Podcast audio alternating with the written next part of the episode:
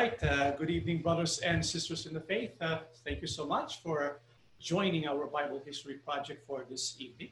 I do hope that you will participate together with us in our discussion today. And so when we ask you a question, it is our hope that you will give us the correct answer. Now, I want to kind of uh, set free uh, from a burden my beloved daughter.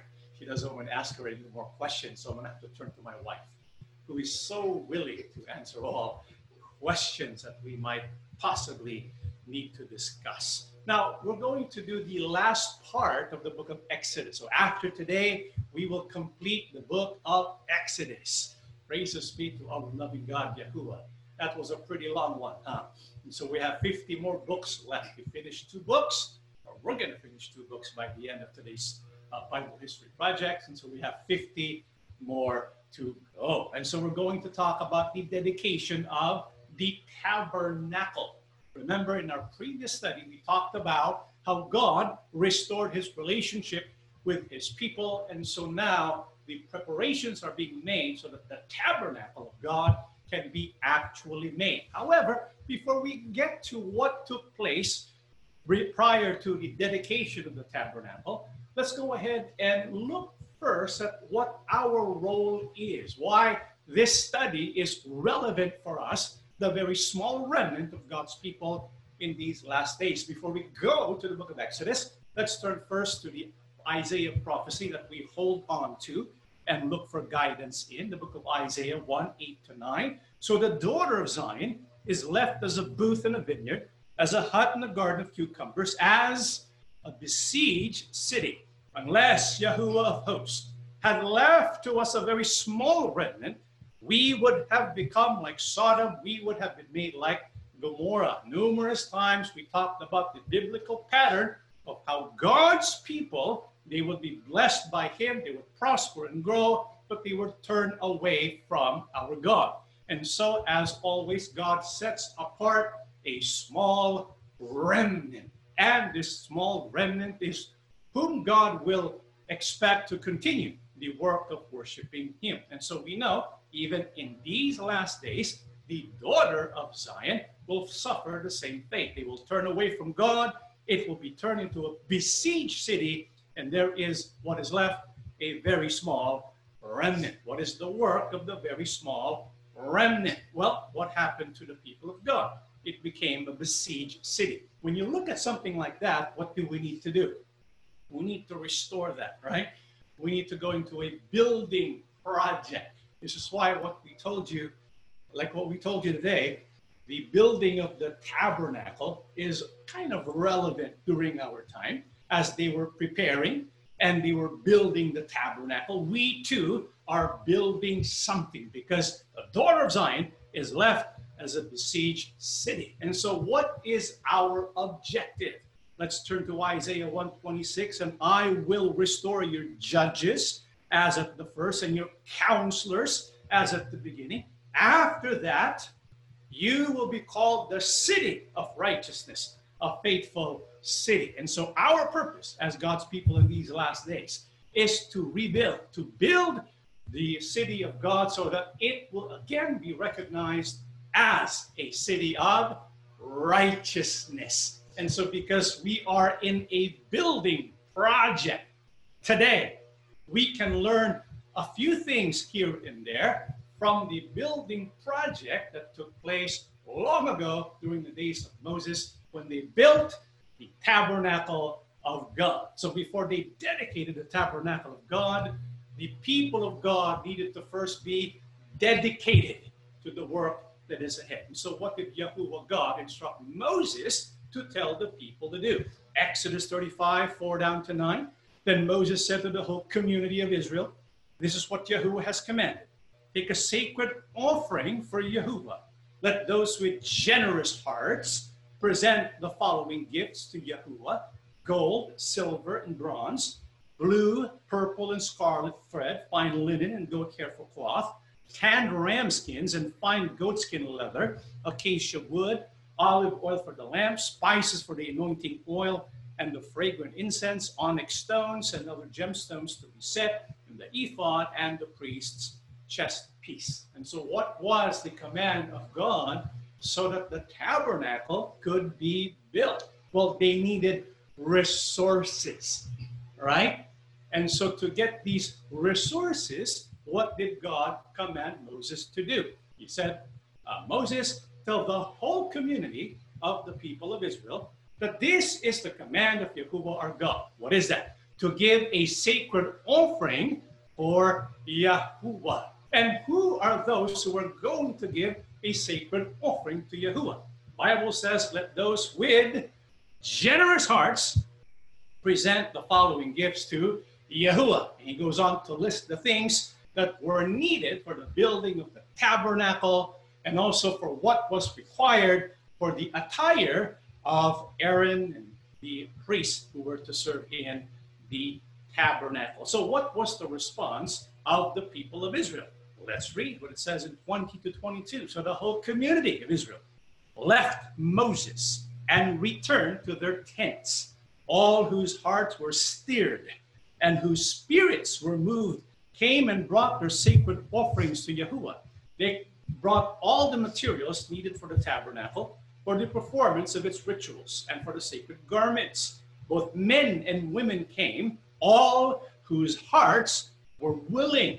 They brought to Yahuwah their offerings of gold, brooches, earrings, rings from their fingers and necklaces. They presented gold objects of every kind as a special offering to Yahuwah. What was the response of the people of Israel after the command that Yahuwah gave was issued to them to give sacred offerings to him. Bible says the people of Israel were all steered to give to the to uh, Yahuwah our God. Both men and women, they all were moved to give generously a special offering to our God. So we can see God gives a command and God enables the people to obey the command that he has given. And because of this command of God, how did, were the people of Israel dedicated in fulfilling this command?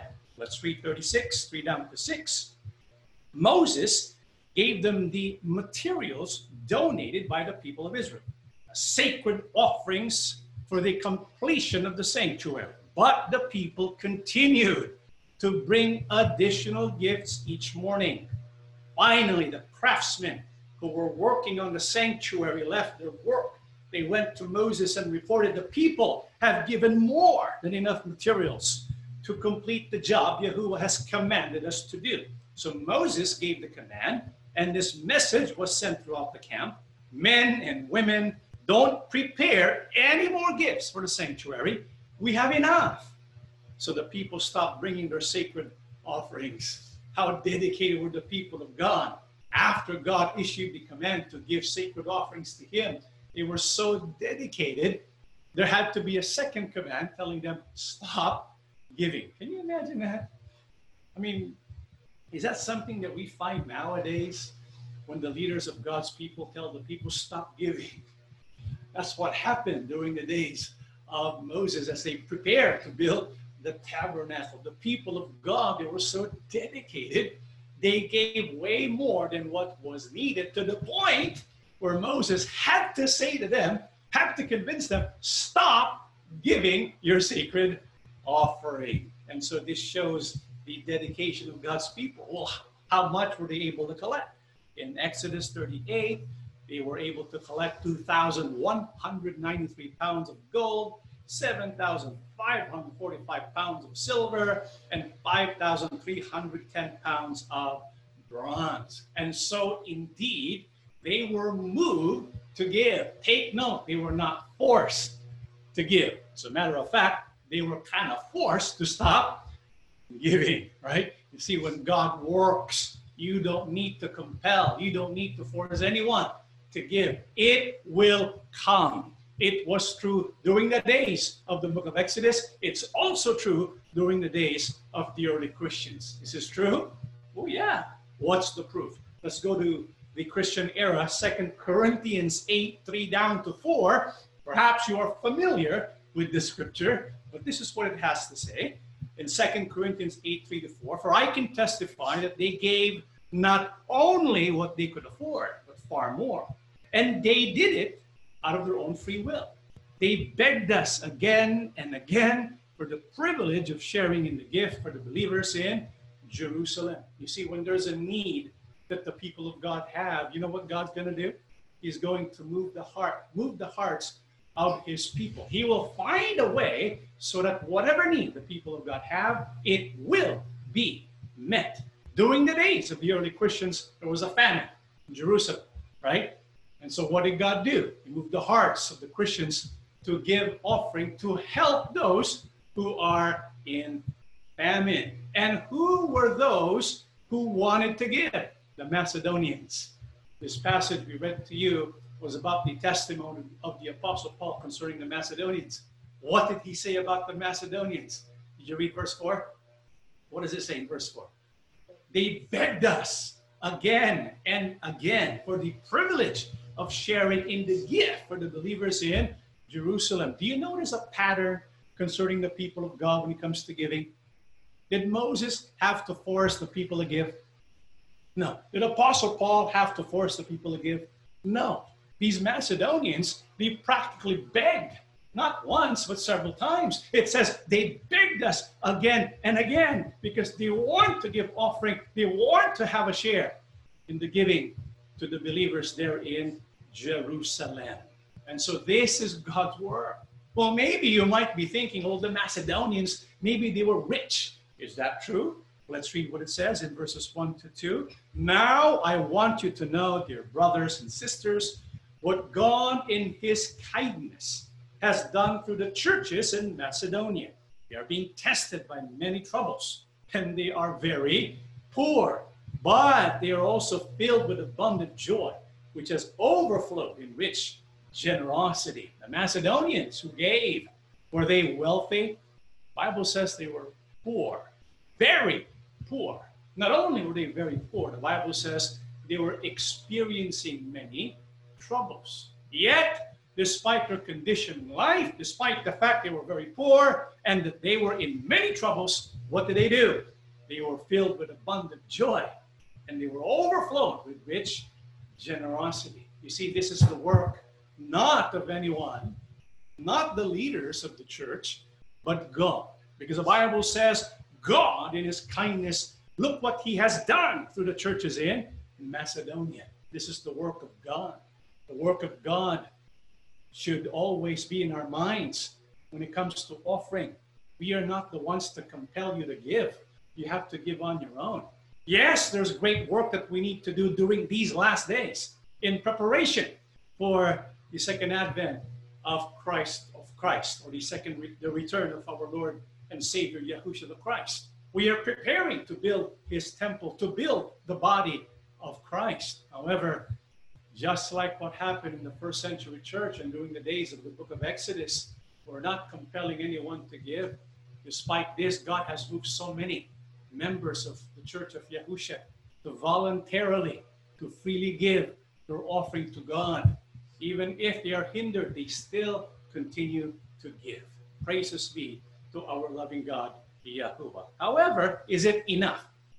Was it enough that we simply get the resources to build the tabernacle? Let's go back to Exodus 35:10. All the skilled workers among you are to come and make everything that Yahuwah commanded. Not only was there a call to give offering, there was also a call for skilled workers. And who was one notable worker that responded to this call of God? 35, 30 to 33. And Moses told the people of Israel, Yahuwah has specifically chosen Bezalel, son of Uri, grandson of Hur, of the tribe of Judah, Yahuwah has filled Bezalel with the Spirit of God, giving him great wisdom, ability, and expertise in all kinds of crafts. He is a master craftsman, expert in working with gold, silver, and bronze. He is skilled in engraving and mounting gemstones and in carving wood. He is a master at every craft. Can you imagine that? Just what they needed, right? What was there, what were they planning to do? What was the project that they were involved in? To build a tabernacle. It just so happens there was a specialist. What's his name? Bezalel. You know, even during our time, you know, when after we left the institution and we are rebuilding the people of God, isn't it true that God gave us workers? God gave us people with the spirit of Yahuwah who have who has wisdom? Hasn't God given us people gifted in music, gifted in musical composition, gifted in leadership, also people who know how to set up a foundation? All of these little things kind of came together. And people who know how to build a website, who know how to set up the Facebook and do visual computer graphics. All of this came together in our work together. You see, when God has work for us to do, not only will He provide the resources, He will provide the people who will carry out the work. One was Bezalel. Who else?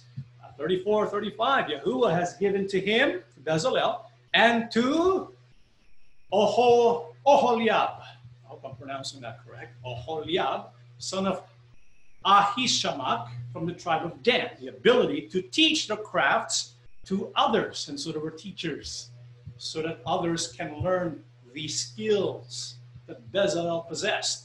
He has given them skill in all kinds of work done by engravers, designers, and weavers of fine linen, blue, purple, and red wool, and other cloth. They are able to do all kinds of work and are skillful designers. And so God, He used the people as skilled workers because God sent His Spirit that they can be guided for the work that is to be done. And so, what were they able to do? 36 verse 1 Bezalel, Oholiab, and all the other workers to whom Yahuwah has given skill and understanding, who know how to make everything needed to build the sacred tent, are to make everything just as Yahuwah has commanded.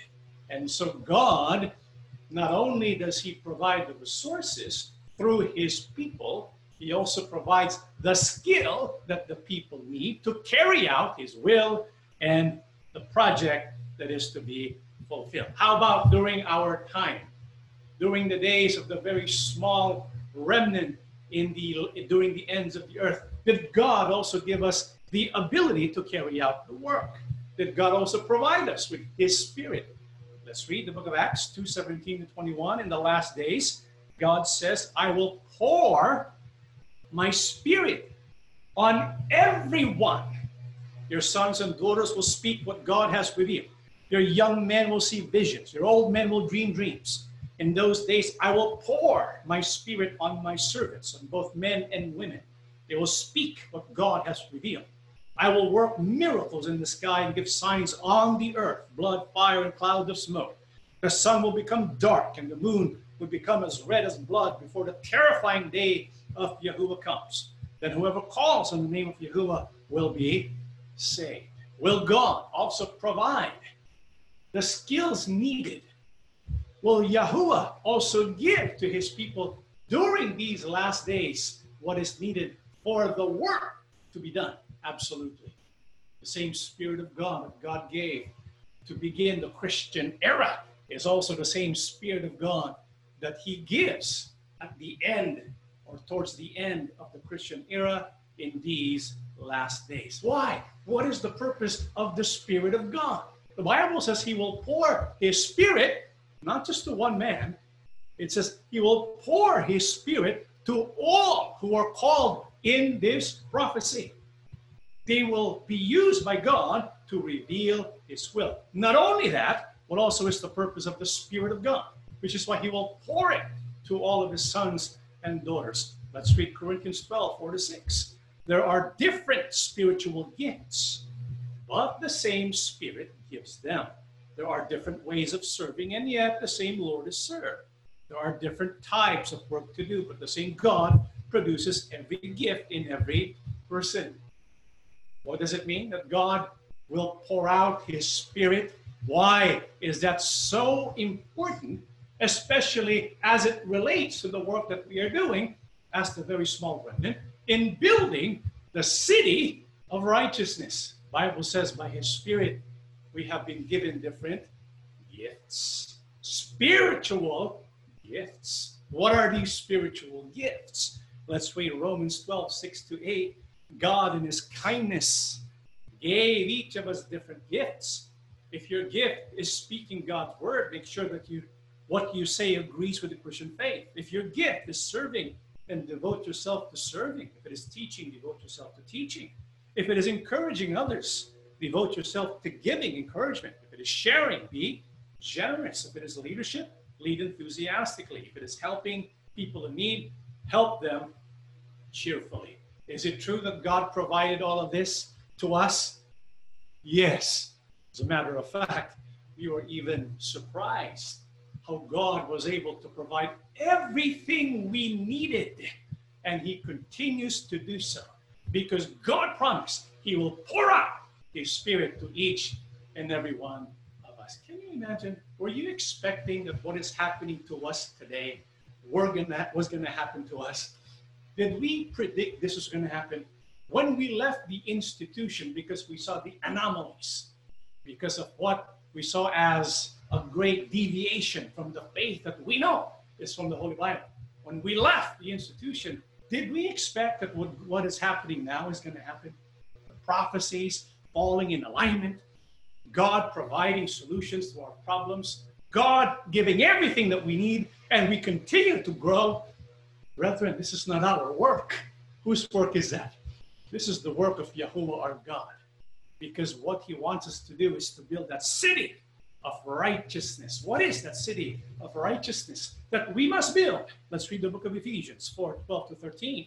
The responsibility is to equip God's people to do this, to do his work, and build up the church, the body of Christ. This will continue until we all come to such unity in our faith and knowledge of God's Son that we will be mature in the Lord, measuring up to the full to the full and complete standard of Christ. What is that city? The city of righteousness that we are to build. It is the church, the body of Christ. Remember, the church does not refer to the physical temple. The church refers to the people. The people collectively, they represent the body of our Lord and Savior Yahushua, Christ. That is what we're going to build up. What does it mean that we have to build up the people of God? Bible says we need to have unity in our faith. What does that mean? That we will measure up to the full and complete standard of Christ. In other words, our goal is for all of us who are followers of Yahushua the Christ, not just to worship together, not just to learn together, but to become more and more like who? Like Yahusha the Christ. That's our goal. That we will come to the unity in our faith, being perfectly one with Yahusha himself in all that we do, in how we speak, in how we act, how we think. It is like the mind of Yahusha the Christ. But for us to be able to do this, what do we need to understand? Apostle Paul says we need to also reach that point where we increase in our knowledge of who? God's Son. Apostle Paul did not say be complacent in your knowledge of God's Son. No, we need to increase our knowledge concerning God and the Son of God. This is why we need to know the Holy Bible. We need to study the scriptures because it is the scriptures that will inform us so that the knowledge about the Son of God can lead us into becoming more like the Son of God. Where can we find that source of knowledge? Romans 1 16 to 17. I am not ashamed of the gospel because it is the power of God for the salvation of everyone who believes. First for the Jews, then for the Gentile. For in the gospel, a righteousness from God is revealed, a righteousness that is by faith from first to last, just as it is written, the righteous will live by faith. According to the Holy Bible, where can we find God's righteousness revealed? The gospel. The gospel will teach us all about the Son of God. Why? so that we can live by faith. You see, for us to become just like Yahusha, it's not enough that we have head knowledge. I mean, there are a lot of people who have a lot of head knowledge, right? They know a lot of things about Yahusha. They know a lot of things. They know a lot of things about God, but they're not living out their life according to faith. Our purpose, so that we can become like Yahusha. Not only must we know all about Him, Bible says we need to live by faith. This is how we build the city of righteousness. We cannot be called the city of righteousness until we are able to live according to God's righteousness. This is our purpose. This is what we want to do. And just like the days of old, when the people of God during the time of Moses, when they were building the tabernacle, they were dedicated in that. We have to be dedicated as well. And so, because they were dedicated in giving, because they were dedicated in with their skill in building, what eventually happened? Let's go back to Exodus 40, 39 rather, 32. And so at last, the tabernacle was finished. The Israelites had done everything just as Yahuwah had commanded Moses. I want you to imagine going back in time, you were a part of God's people, the Israelites, and you were very dedicated in building the tabernacle. Everyone had a part to do. The men, the kids, the females, everyone had a part in the work and everyone was involved, how would you feel when finally you can see with your own eyes the tabernacle standing right there? How would you feel? You're you're gonna be filled with joy, right? You know, one day we're going to finish building the city of righteousness. We will reach the perfection of faith, and so that the Lord Yahushua will come to give us our salvation. We cannot wait for that day. However, when this happened during the days of Israel, according to the Holy Bible, when they finished the tabernacle, what happened next? Let's read what it says in 41 3. Then Yahuwah said to Moses, Set up the tabernacle on the first day of the new year. Place the ark of the covenant inside and install the inner curtain to enclose the ark within the most holy place. And so Yahuwah gave instructions. Yes, the tabernacle has been set up on the first day of the new year. And so why what is going to transpire next? what is God planning to do? Which, if we think about it, also points to what we can expect in the future. Okay? What is that? What happened? Let's go ahead and read Exodus 40, 12 and 15. Then you shall bring Aaron and his sons to the doorway of the tent of meeting, wash them with water. You shall put the holy garments on Aaron and anoint him and consecrate him that he may minister as a priest to me. You shall bring his sons and put tunics on them.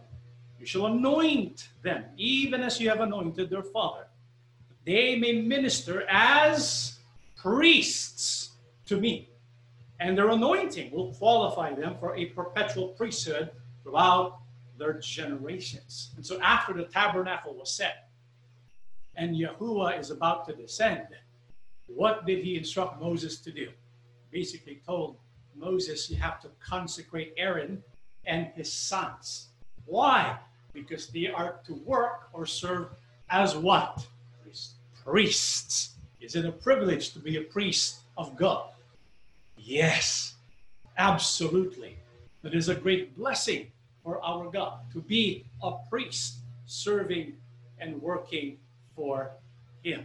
And so, after the priesthood was set, and after the tabernacle was ready, what happened next? 34 to 35. Then the cloud covered the tabernacle, and the glory of Yahuwah filled the tabernacle. Moses could no longer enter the tabernacle because the cloud had settled down over it, and the glory of Yahuwah filled the tabernacle. What happened? After the tabernacle was set, the priests were consecrated. What happened next? Bible says the glory of God was manifested. How was it manifested as? Cloud, right? Cloud filled the tabernacle. In fact, a cloud covered the tabernacle that Moses could not even enter the tabernacle. This was the glory of our Almighty Yahuwah. And what was the purpose of this cloud covering the tabernacle? Let's read the final passage of the book of Exodus. Okay, the book of Exodus 40, 36 to 38. Now, whenever the cloud lifted from the tabernacle, the people of Israel would set out on their journey following it. But if the cloud did not rise, they remained where they were until it lifted. The cloud of Yahuwah hovered over the tabernacle during the day, and at night fire glowed inside the cloud, so the whole family of Israel could see it. This continued throughout all their journeys. According to the Holy Bible, what was the purpose of God? His glory being manifested as cloud. It is to serve as a visible guide for the people of Israel. And so when the cloud was in the tabernacle, they would stay put. Right? But if the cloud lifted, they were to follow the cloud. What a nice thing. Right? Don't you wish we had something like that? We have something similar. It's called the spirit of Yahuwah, right? We follow the spirit of Yahuwah. This is why we have been guided all this time to where we are today because of the guidance of God's Spirit. And so, all of these things that transpire during the building and dedication of the tabernacle, that will also happen for us in the future. Remember, there was a tabernacle, there was a Spirit of God, and there was the priesthood. How does this translate to what we can expect in the future after we fulfill the work of God? Let's read Revelation 20, verse 6. Blessed and holy are those who have part in the first resurrection. Let's pause there for a while. Who are those who have part in the first resurrection? Who are they? Those who are in Christ. Those who belong to Yahusha. They have the, the part, they have a part in the first resurrection. In other words, they'll be resurrected first. And if they are included in the first resurrection, what does that mean for them? The Bible says the second death has no power over them. But what does it say? They will be priests of God and of Christ and will reign with him for a thousand years. Isn't that amazing? We're going to be priests together with Yahushua the Christ as our Lord. We're going to reign together with him for a thousand years. And so this is what we can look forward to as the city of righteousness is prepared for the second advent of our Messiah. When the city of righteousness is prepared and is ready for the rulership of the Messiah, then we will rule together with him. What else can we expect? Revelation 21. Now I saw a new heaven and a new earth for the first heaven and the first earth had passed away. Also, there was no more sea. Then I, John, saw the holy city, New Jerusalem, coming down out of heaven from God, prepared as a bride adorned for her husband. And I heard a loud voice from heaven saying, Behold, the tabernacle of God is with men, and he will dwell with them, and they shall be his people. God himself will be with them and be their God. The city had no need of the sun or of the moon to shine in it, for the glory of God illuminated. The Lamb is its light. According to scriptures, much like the day when the tabernacle was dedicated to God, the glory manifested itself in the holy city when we are victorious, when we rule together with Yahushua the Christ. What shall we witness? The Bible says God Himself will be with us. God will tabernacle with men. We're going to be with God Himself. In fact, this is going to be so glorious, there's no need for the sun and the moon to shine upon the city because God's glory illuminates the entire city. The Lamb is its light. And so this is what we look forward to as we build the city of righteousness, the people of God in these last days. Okay? That's our lesson for today. Now let's go to our mailbox. And so this was given to me. Uh, this was sent to me um, over my messenger. It's a screenshot of the following question. It's in Tagalog though. Bakit hindi ginagamit ni sugo-sugoan? What does that mean? Sugo-sugoan. How do you translate that in English? What is that? Fake. Uh, Ah, messenger. fake messenger. Okay. So why doesn't the fake messenger, Dizon, use the BYNV Bible version uh, of Lew White, also known as Yahuwah Believer, when citing the verse Acts 20 28, nitpicking or pick and choose to support Dizon's Latin name, God Yahuwah Revelation. Diba? Isn't that right, Dizon and Nimis? And the question is, why do we nitpick the translations that we use? Sometimes we use BYNV, sometimes we don't. And so the question is, why are you nitpickers? Why do you not use BYNV, the BYNV version of Acts 2028? Well, first of all, who told you that we don't use the BYNV version of Acts 2028? Only you said that. That's your conclusion. But we do. In fact, it's a nice translation for Acts 2028. Why? Well, this is what it says in Acts 2028, BYNV, which we use. There's nothing wrong with BYNV, Acts 2028. Therefore, take heed to yourselves and to all the flock, among which the Ruach HaKodesh has made you overseers to shepherd the assembly of Allahim, which he has purchased with his own blood. Do we agree with this translation of Acts 20:28? Yes. Why? Because it mentions the work of God through Yahusha HaMashiach, through the power of the Ruach Kadosh. This is why this is a nice translation of Acts 20, verse 28. It mentions the assembly of Allahim. What does the word Allahim mean? God. What's the he? What's the uh, Greek word for God?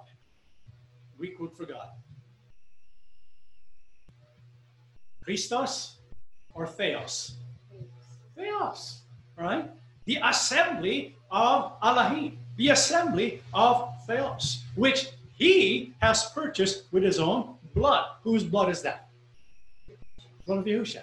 The assembly that belongs to God, that was purchased by Yahusha with his own blood. You see the work of Yahuwah and Yahusha, the church that was purchased by the blood of Yahusha, that's the church that belongs to who? Yahuwah, the Allahim. That's why it's the assembly of Allahim. You know, if you look at the Greek of Acts 20 28, this is what it's how it looks like. Church of God.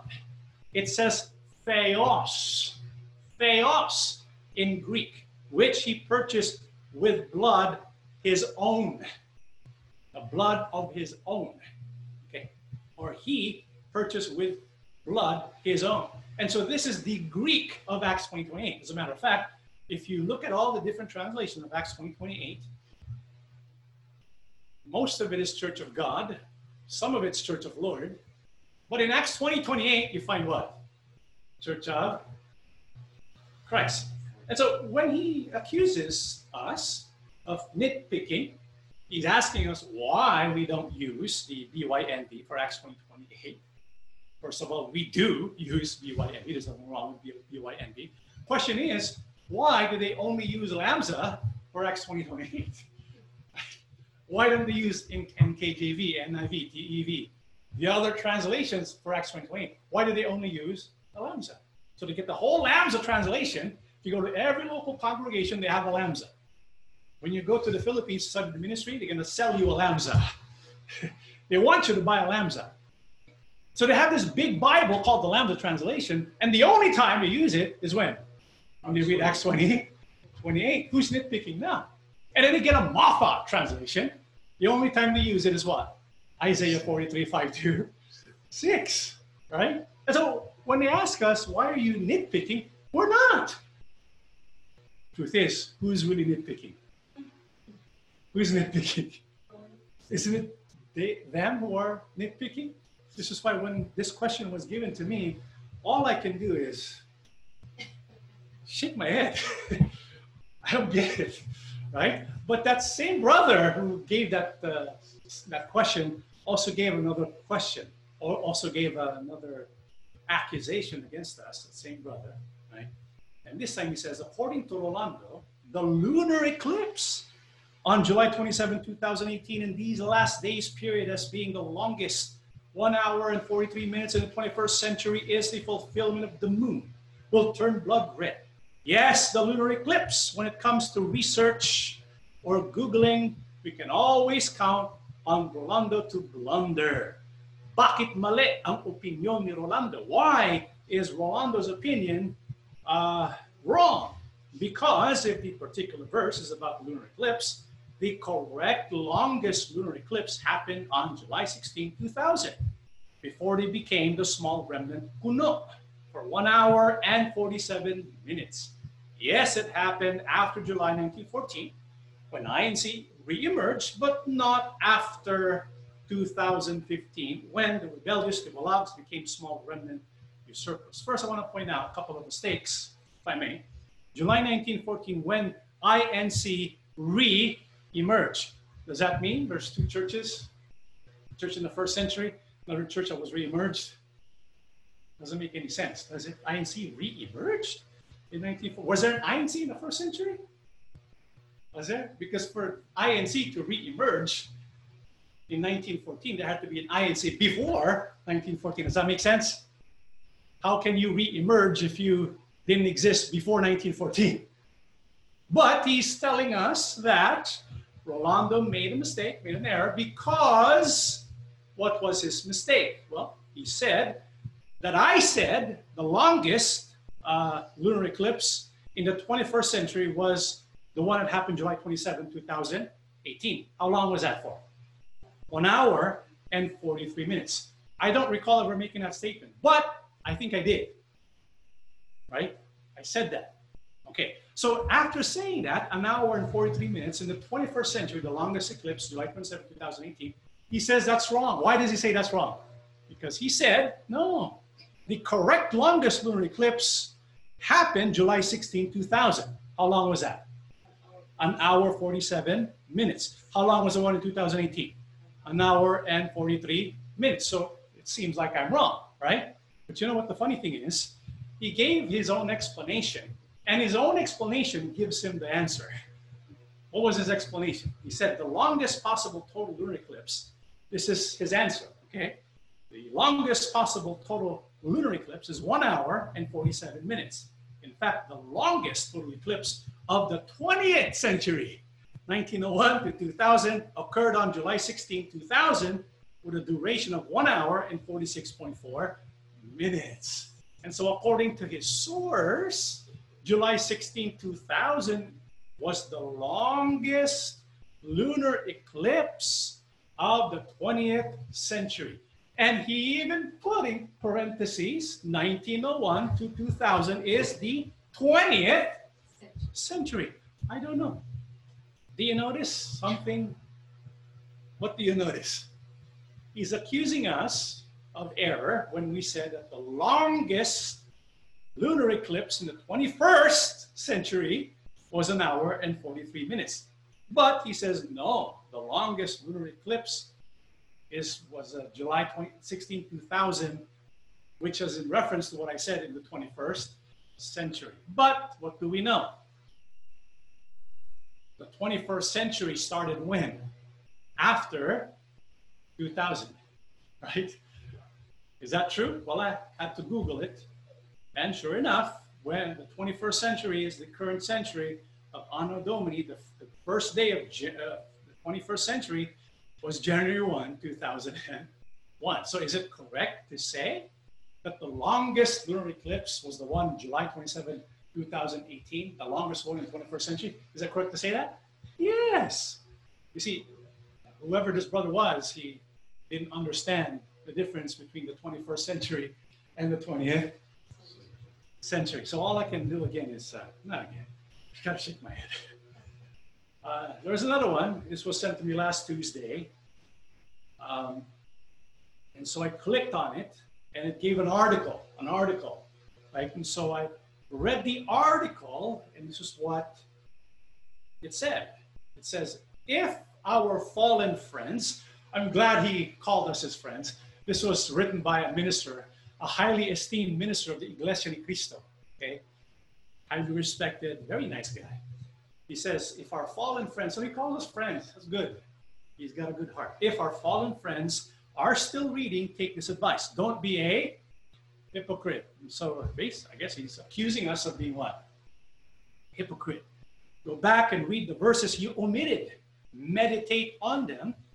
And once you do that, I highly recommend that you take them to heart, repent, and do your best to return to the true church while you still have a chance. So he has good motive, has good intentions, right?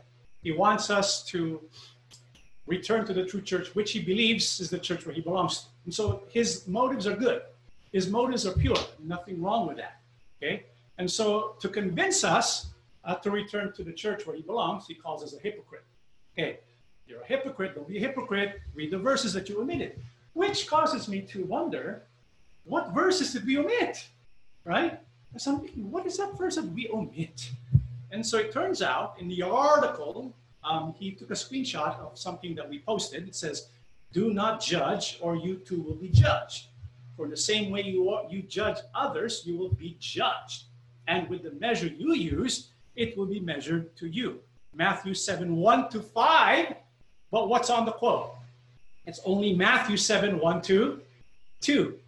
And so whoever posted this apparently did not include the rest of the passage, namely 3 down to 5. Now, I don't know who posted that, but let's go ahead and look at the argument and see what we can get out of it because he adds on, he adds to it and says, I agree, I agree it is a defining verse for them that Matthew 7 1 to 2 is a defining verse for us and for other groups that rebelled and continue to maliciously make accusations against the church and the church administration, but not in the way that they probably intended.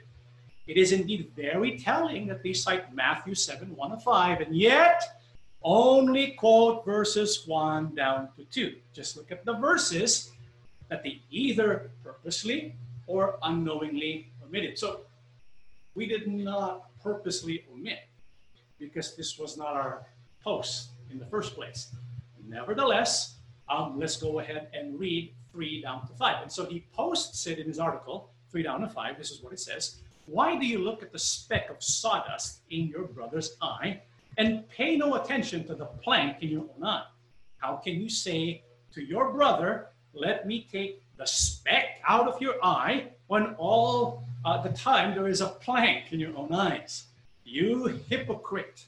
First, take the plank out of your own eye and then you will see clearly to remove the speck from your brother's eye. And so that's three down to five of Matthew chapter 7. Take note, we are in Matthew chapter 7. After reading Matthew 7, 1 to 5, what is their conclusion? What are what is he trying to say? Well, he says there is a saying that if you point a finger at another person, you are inadvertently pointing three fingers back at yourself. Isn't this a perfect example? So if I'm pointing at the camera, like this, I guess there are three fingers pointing to my wife. I guess it depends on the position of your fingers. Point is, if you accuse someone of doing something, then you are accusing yourself as well, right? That's his point.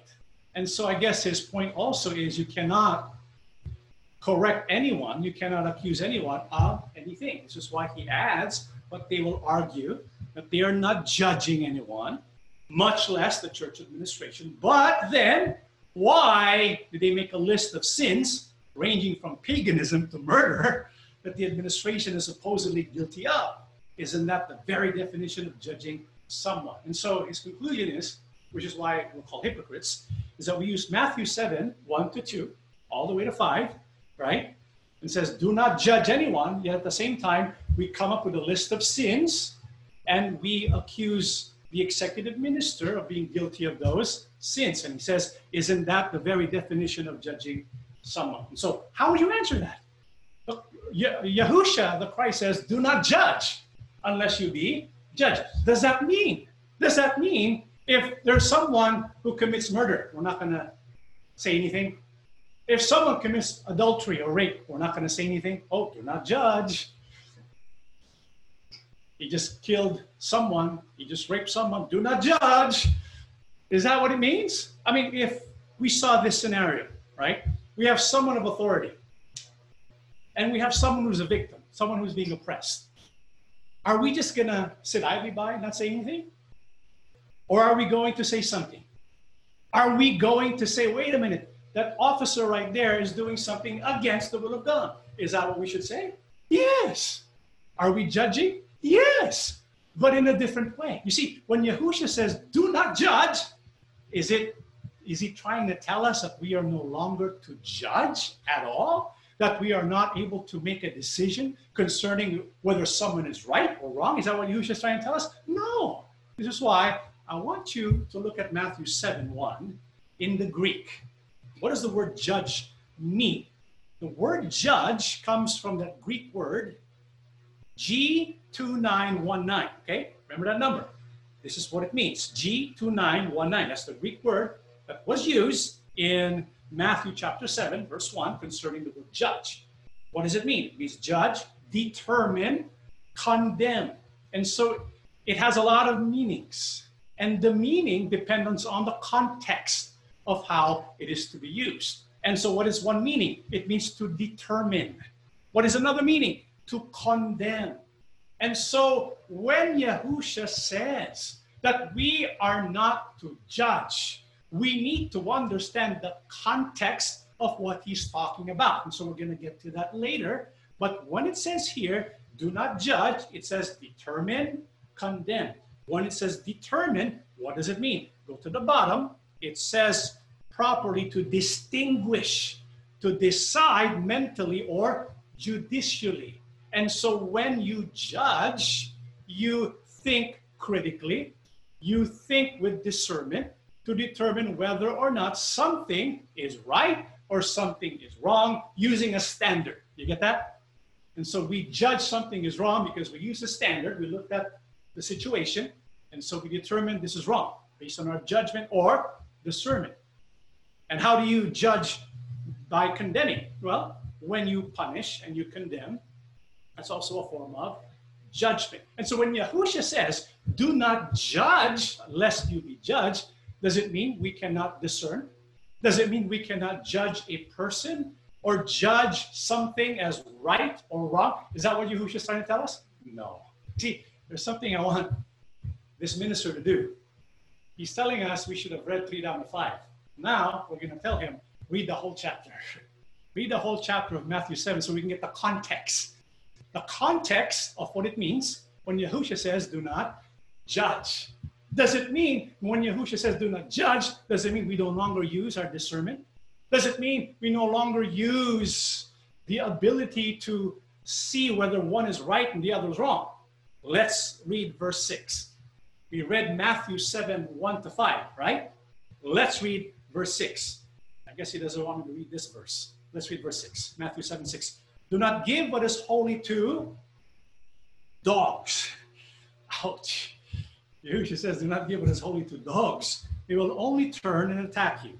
Do not throw your pearls in front of pigs. They will only trample them underfoot. So after Yahusha says, Do not judge anyone, he goes on to say in verse 6, Do not give what is holy to dogs do not give pearls to pigs. Now, for us to be able to determine who is under the category of dog or pig, what do we need to do? We need to make a judgment, right?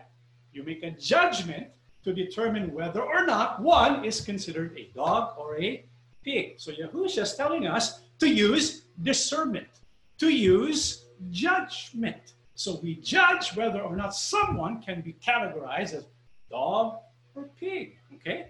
What else does Yahusha tell us? Let's stay in Matthew chapter 7. Let's go to 13, 14. Go in through the narrow gate, because the gate to hell is wide, and the road that many leads to it easy. And there are many who travel it. But the gate to life is narrow, and the way that leads to it is hard. There are few people who find it. What else does Yahusha instruct us to do? He says you need to know the difference between the white gate and the narrow gate. What does that call for? We need to make a judgment. We need to make a decision. Which gate is narrow? Which gate is wide? Right?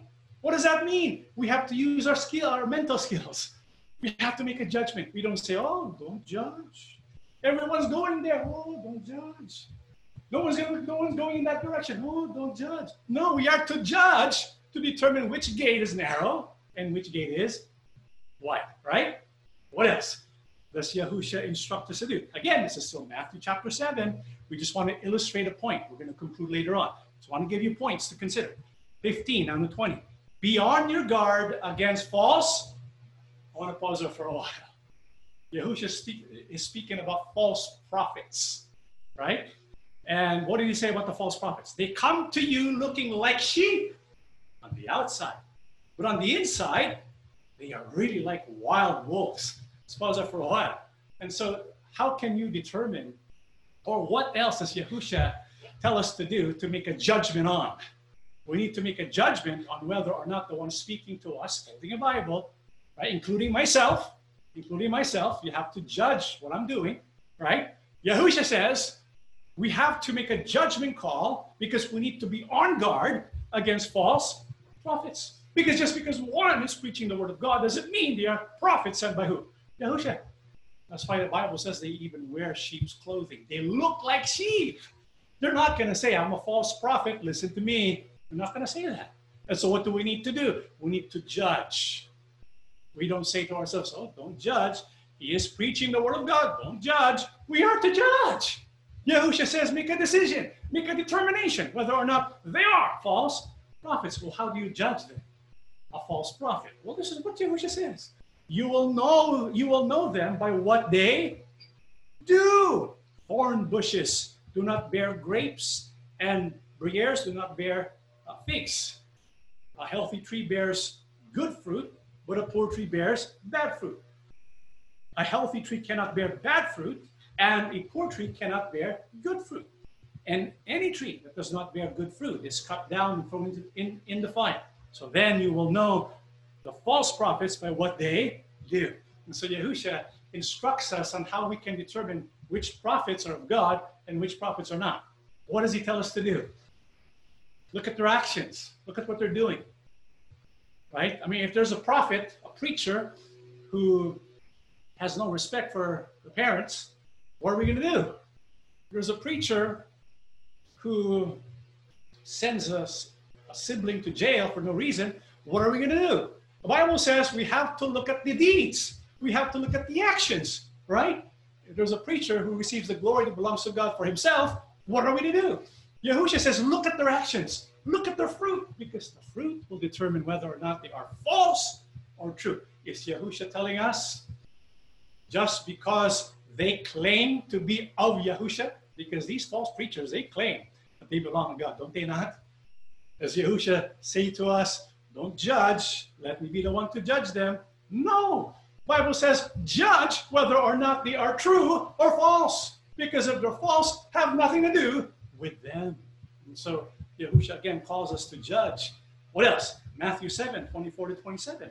So then, anyone who hears these words of mine and obeys them is like a wise man who built his house on rock. The rain poured down, the rivers flooded over, and the wind blew hard against the house. But it did not fall because it was built on rock. But anyone who hears these words of mine and does not obey them is like a foolish man who built his house on sand. The rain poured down, the rivers flooded over, the wind blew and blew hard against that house and it fell. And what a terrible fall that was. What else does Yahusha call us to do? What act of judgment must we also do according to Yahusha? He says we have to determine whether or not a house is built on a rock or built on what? Sand, right? Because if it's built on sand, get out. Why? Because it's going to collapse, it's going to fall. And so we need to make sure we only go to the house that is built upon the rock. If it's not built upon the rock, then we cannot go there. Is he tell, telling us to make a judgment? Yeah. He's telling us whether or not to remain in the church or to leave that church, right? So we have to make a judgment. Again, this is what Yahusha tells us to do. And how can we know whether or not the house is on a rock or the house is on sand? Yahusha says, if they hear the words of Yahusha and obey them on the rock. But if they hear the words of Yahusha, but they don't obey them, it's on sand. You better get out of there. This is why we left, right? Because we made a judgment call. We made a decision based on discernment as Yahusha instructed. And so, what then does it mean?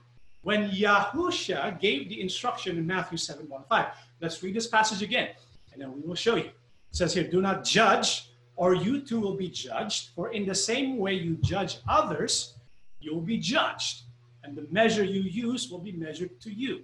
Why do you look at the speck of sawdust in your brother's eye and pay no attention to the plank in your own eye? How can you say to your brother, Let me take the speck out of your eye, when all the time there is plank in your own eye? Hypocrite, first take the plank out of your own eye, and then you will see clearly to remove the speck from your brother's eye. So, uh, the video. Okay. All right. So, according to Yahusha, Matthew 7 1 5, he says, Do not judge. When Yahusha said, Do not judge, or you too will be judged. In what sense is he talking about? How can we know? Matthew 7 1 to 5, and the sermon that he gave, you know who his primary target was? Who did he really want to hear that message? Who was he targeting? Yahusha. The Pharisees. Why? Because when the Pharisees judged, it was not to help out the fellow believer it was to condemn them to everlasting punishment. This is why Yahusha said, Do not judge, or you too will be judged. And so, in what sense does Yahusha say, Do not judge? When we judge someone, not to help them, but to condemn them. You see the difference? The Pharisees judged because they wanted to condemn, not to help, but to condemn. How so? They condemned them to hell only God can do something like that. Only God can make a judgment concerning what will happen to them after they die. So that's what we cannot do. We cannot say to another person, okay, I judge that you are going to hell. You cannot say that. Right? I judge that you're not going to go to heaven. You cannot say that. Only God can say that. And so what Yahusha is telling us not to do is to judge someone concerning something we are not authorized to do that is to determine their eternal condition. However, what kind of judgment does Yahusha want from us? If you look at verse 5, right, I want you to pay close emphasis to what he says at this part here, the underlined part. What does Yahusha say? You hypocrite, first take the plank out of your own eye, and then you will see clearly to remove the speck from your brother's eye. What does Yahusha tell us? Can we judge someone? Yes. In what sense? When we want to help them out. When we want to remove the what? The speck from someone's eyes. However, what does Yahusha warn us? He says, before you do that, make sure you can see clearly. what does that mean? Look at your own life first. Because it may be you're accusing someone of this sin, but look at your life. Do not be a hypocrite. This is why, if our intent is to help a brother or a sister because we see that they're traveling a path that will lead to destruction and we help them out. We make a judgment call. That's what Yahusha wants us to do to get that speck out from our brother or our sister's eyes because sometimes we cannot see what they can see, right? And so we help each other out by judging each other's behaviors to make sure that we're all in the same direction towards salvation. And so after reading that passage, when we go back to what he said, the minister who wrote this article, but they will argue that they are not judging anyone, much less the church administration. But then why did they make a list of sins ranging from paganism to murder that the administration is supposedly guilty of? Isn't that the very definition of judging someone? Did we make a list of sins? We first made a list of what? What do we actually do? We made a list of God's Commands. Commands. Why? Because that's the standard by which we can judge as something is right or wrong. Why? Because we want to remove that speck. Right? We want to show the Word of God. We use that as a standard so that we can all be recipients of salvation. And so if we post a command of God, a list of God's commands, if you go against that, well, we tried our best. You know, we're here to serve. We just want all things to work out well. And so, when the, minister wrote this, he added also not only that, but this also this the following thing. They accuse the administration of misusing funds, yet their own use of their collections lacks any sort of transparency. Exclamation point. What does that mean when you put exclamation point? You kind of like shout it out, right? Our collection lacks any sort of transparency. Who is really benefiting from your funds anyway? And so here's the minister from INC, and he's accusing us of no transparency. Is that true? Do we have transparency? Yeah. Why do we have transparency? Because we belong to a non-profit organization. What does that mean? We are required by law to file taxes, not only that, to report what goes in, what goes out, and what happens and how the funds are used. What do you call that? Transparency. I challenge this minister. Challenge him. Can we also do that for your church? Can we check what goes in, what goes out, and how it's used? Because if you are claiming we don't have transparency, well, how about your church? Truth is, take a look at this uh, web article. Pastor calls for church transparency with IRS Form 990. You see, the church doesn't have to fill that out. This is why churches can be easily exploited. This is why we didn't establish a church. We didn't register a church. If you register a church, you don't have to disclose how the money is spent. But if it's a nonprofit, we have to disclose how the money is spent. You can go to irs.com or irs.gov and you can look at the organization we belong to and you can look up how the money is used. Go ahead, do that because we have transparency. Can we say the same thing about the church? Church exemption from financial transparency and the, the abusive power it breeds. Why does it breed uh, abusive power. Why? We're not saying INC is guilty of this, okay? But what we're saying is the church cannot be completely transparent. The, the organization we belong to is more transparent than any church. Why? Well, churches should voluntarily abide by the same laws and IRS rules that govern all other tax exempt organizations. A, all other tax exempt organizations are required to, uh, to file Form 1023, application for recognition of exempt, exemption under Section 501c3 of the IR Code, and Form 990, return of organization exempt from income tax. B, the law requires that those forms to be made available to the public, which is the most significant element of financial transparency imposed on tax exempt organizations. An element that unfortunately does not apply to churches. This is why, if this minister really wants to show transparency, I challenge him. Go show your financial records, share it with the public if you're really transparent? That's all we ask. And so, him accusing us of lack of transparency, that's kind of, I mean, I don't want to use it, but isn't that a bit hypocritical? It doesn't make any sense. Right? This is why, going back to what he said, if your fallen friends are still reading, take this advice. Don't be a hypocrite. Go back and read the verses you omitted. Meditate on them.